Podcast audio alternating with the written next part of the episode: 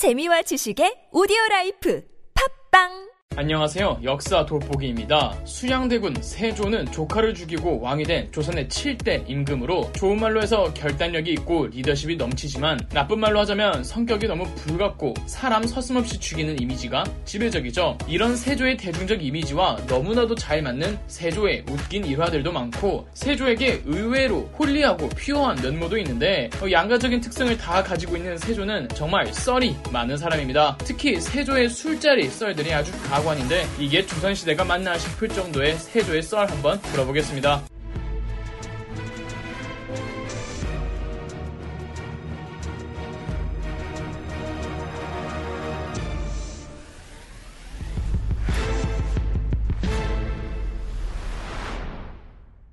세조는 정말 정말 술자리를 좋아하는 왕이었습니다. 술 좋아하는 왕들이야 언제 어디든 많지만 이렇게 술자리와 술 파티를 좋아하는 왕은 또 없었을 겁니다. 왜 우리도 회사 회식이 업무의 연장이듯 세조도 술 파티를 통해 신하들 떠보려는 속셈일 수도 있고 진짜 인싸 마냥 노는 걸 미친 듯이 좋아하는 사람이었을 수도 있죠. 치밀한 계획으로 조카를 죽이고 왕이 된 세조 정도급의 사람이라면 분명 술 파티도 세조의 계산된 정치적 쇼라고 생각할 수도 있지만 그런 것 치곤 세조가 술 조금만 취해도 테이블 위에 올라가 춤추고 노래 불렀다는데 이건 그런 것 치고 좀 과하지 않나요? 진짜 떠보기에 천재였던 태종 이방원도 테이블 위에 올라가진 않았어요. 태종 이방원은 권위와 품격이라는 게 있었다고요. 심지어 세조가 정말 꼰대 부장 스타일인 게 술 못 마시는 신하들에게도 강권했다는 겁니다. 그것도 자기보다 나이가 훨씬 많은 원로 신하들에게조차요. 정인지라는 신하가 있었습니다. 세종 시절 집현전 대제학이었고 훈민정음 후서를 기록한 훈민정음 의 다음에 세종대왕 이외에 글을 쓴 유일한 사람일 정도로 세종의 압도적인 총애를 받는 신하였습니다. 정인지는 수양대군 파였기에 수양대군이 세조를 등극한 이후 좌의정, 영의정을 맡을 정도로 원로 중에 원로였습니다. 세조 입장에서도 이 정도 원로가 자기를 지지해주면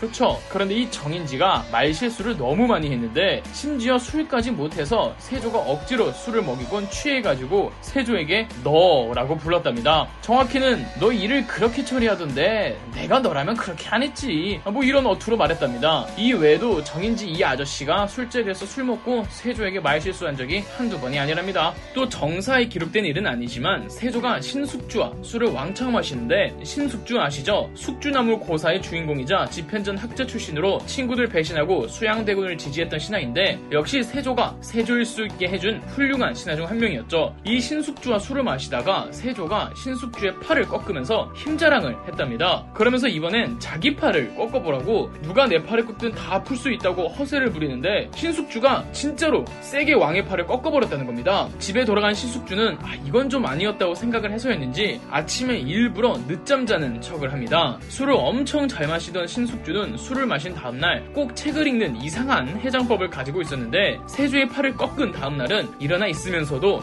늦잠 자는 척을 했고 세조가 아, 우리 숙주가 그렇게나 술을 많이 마셨으니 그런 실수를 했지 나한테 감정 갖고 있진 않았을 있을 거야? 역시 뭐 이런 식으로 넘어갔다고 하네요. 또 한 번은 이계전이라는 병조판서가 있었는데 세조가 너무 과음을 한 것 같아서 이제 그만 처소로 돌아가서 주무시라는 말을 했다가 거나하게 취한 세조가 이계전의 머리를 붙잡고 구타를 하기도 했습니다. 그래놓고선 술 깨고 미안해서 그랬는지 다 사랑해서 그런 거였다는 이 말 같지 않은 별명을 하기도 했답니다. 또 세조는 영화 베타랑의 유아인 마냥 신하들끼리 서로 강제로 맞짱뜨기 하는 등 술자리 진상도 이런 개진상이 없었죠. 실제 현피 뜨게 하는 경우는 그렇게 많지는 않았는데 신하들끼리 말싸움 붙이게 하는 일은 정말 많았습니다. 그런데 의외로 술자리에서 실수하는 건 세조가 그냥 넘어가주는 일이 다반사였고 진짜 열불이 나도 순간의 화난 감정으로 유배 보내거나 파직을 시키거나 좌천시켜도 뭐 얼마 안 있어서 용서해주고 그랬답니다. 아니면 그냥 직접 적당한 구타를 하고 넘어가거나 그런데 이런 술자리 진상 부장님이 꼭 단점만 있는 게 아닌 게이 어, 술자리에서 자기 입맛 잘 맞춰주거나 술 잘 마시면 승진은 나온 당상이었답니다. 술자리에서 술 잘 마시고 분위기 잘 띄워서 초고속 승진하는 사람들도 꽤 있었습니다. 세조가 술자리에서 전하라고 부르지 말라며 야자타임을 강요한 기록도 실록이 있는데 이건 사육신 사건 이후 호칭 콤플렉스가 있는 세조가 어, 정말 떠보기 위함이었을 겁니다. 여러분은 술자리에서 제일 싫어하는 술버릇이 뭔가요? 세조의 술버릇은 많았지만 그중 술만 마시면 늘 하는 게 자기 자랑. 평소에도 자기 애가 넘쳤던 세조지만 술만 들어가면 멈추지 않고 자기 자랑 등장을 해댔답니다. 어, 그러다가 멋쩍으면 괜히 겸손한 척하면서 자기 최측근들 칭찬하는데 여기서 사회생활 잘하는 사람들은 세조의 그런 말을 고지곳대로 맞다고 하면 안 되죠. 설령 세조가 한 게 없고 신숙주나 한명회가 다 했었어도 그리고 세조가 그게 맞다고 이야기를 해도 세조의 말에 동의해서는 안 된다는 겁니다. 세조같이 평생이 중이병이었던 사람한텐 싸바싸바가 중요한 겁니다. 세조의 육체가 진짜 가오의 지배를 받았던 일화가 있는데 이 말타는 기마묘기에 이상한 자부심 이 있는 세조는 늘 말만 타면 각종 묘기를 부렸다는데 그러다가 낙마를 한 적도 한두 번이 아니랍니다. 낙마하면 진짜 몸 아플 텐데 아무렇지 않은 듯 툴툴 털고 일어나고 태어난 척 했다죠.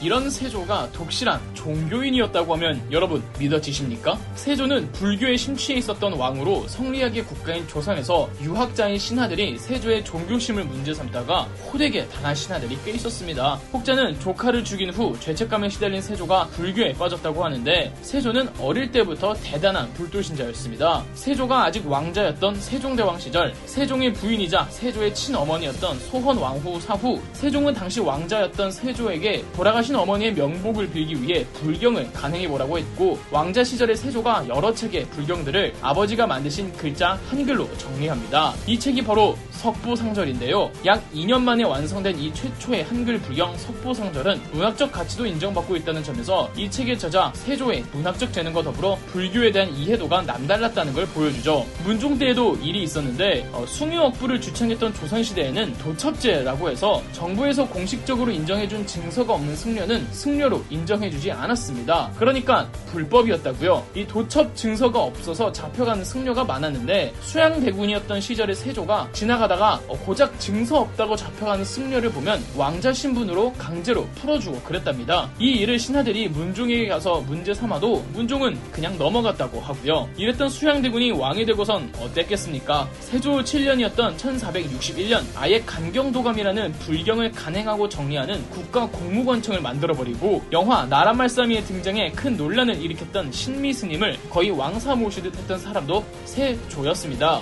더불어 전국 곳곳에 무너지거나 폐사 직전의 절들을 국가 재정으로 지원해주어 중창시켰는데 대표적인 절들이 평창의 상원사, 그리고 양양에 낙산사가 있죠. 세조 10년이었던 1464년에는 성리학의 국가 조선의 수도 한양 한복판에 거대한 절을 만드는데 이 절이 원각사입니다. 원각사를 만들 때 무려 민가 200채가 헐리고 청기와 8만 장 그리고 종 만드는데 4만 근의 구리를 투입했습니다. 절하면 탑을 빼놓을 수가 없죠. 탑도 고려 말 원나라의 영향으로 휘황찬란했던 석탑의 양식을 본떠 각종 장식과 기교들로 도배된 화려한 외양에 무려 10층짜리의 거대한 석탑을 만듭니다. 그러나 연산구 때이 원각사를 기방으로 만들어버리고 중중 때 아예 없애버렸는데 이 석탑만이 살아남아 아직까지 남아있습니다. 구한말 이 공간에 탑만 덩그러니 놓여있다 보니 허전했는지 한 영국인이 공원을 조성합니다. 아, 이제 탑이 영어로 파고다인데 이때부터 이 공원 이름이 파고다 공원이 되었고 한국어로 했을 때 탑골 공원이죠. 네, 나중에 3.1운동이 시작되고 현재 종로에서 어르신들의 쉼터가 되는 탑골 공원이 바로 예전의 원각사였으며 이 탑골 공원 정 가운데 있는 원각사지 10층 석탑은 독실한 불교 신자였던 세조가 야심차게 만든 석탑이랍니다. 이렇게 세조의 극단적인 정반대의 모습을 보여드렸는데 너무 순한 맛과 매운맛을 제시하다 보니 세조를 사이코로 생각하실 수도 있지만 세조가 또라이만은 아니었습니다. 조선 초기 여러 시행착오를 겪었던 많은 정책들이 세조 때에 이르러 무사히 자리 잡은 것들이 한두 가지가 아니고 의외로 세조가 부정부패나 뇌물에 대해선 엄격한 모습을 보이는 등 생각보다 정의로운 모습을 많이 보여줍니다. 그리고 세조 아이디어로 시행됐던 정책들도 나름의 성과를 거두지만 어, 문제는 딱 세조 치세에만 먹힐 뿐이었죠. 세조의 정책들을 계승했거나 알게 모르게 이어지다가 피본 왕이나 조선 사회에 부작용만 일으키기도 했답니다. 여러모로 세조는 드라마적으로도 윤리적으로도 정신적으로도 정치적으로도 연구 대상인 듯하네요. 그럼 역사 돋보기였습니다.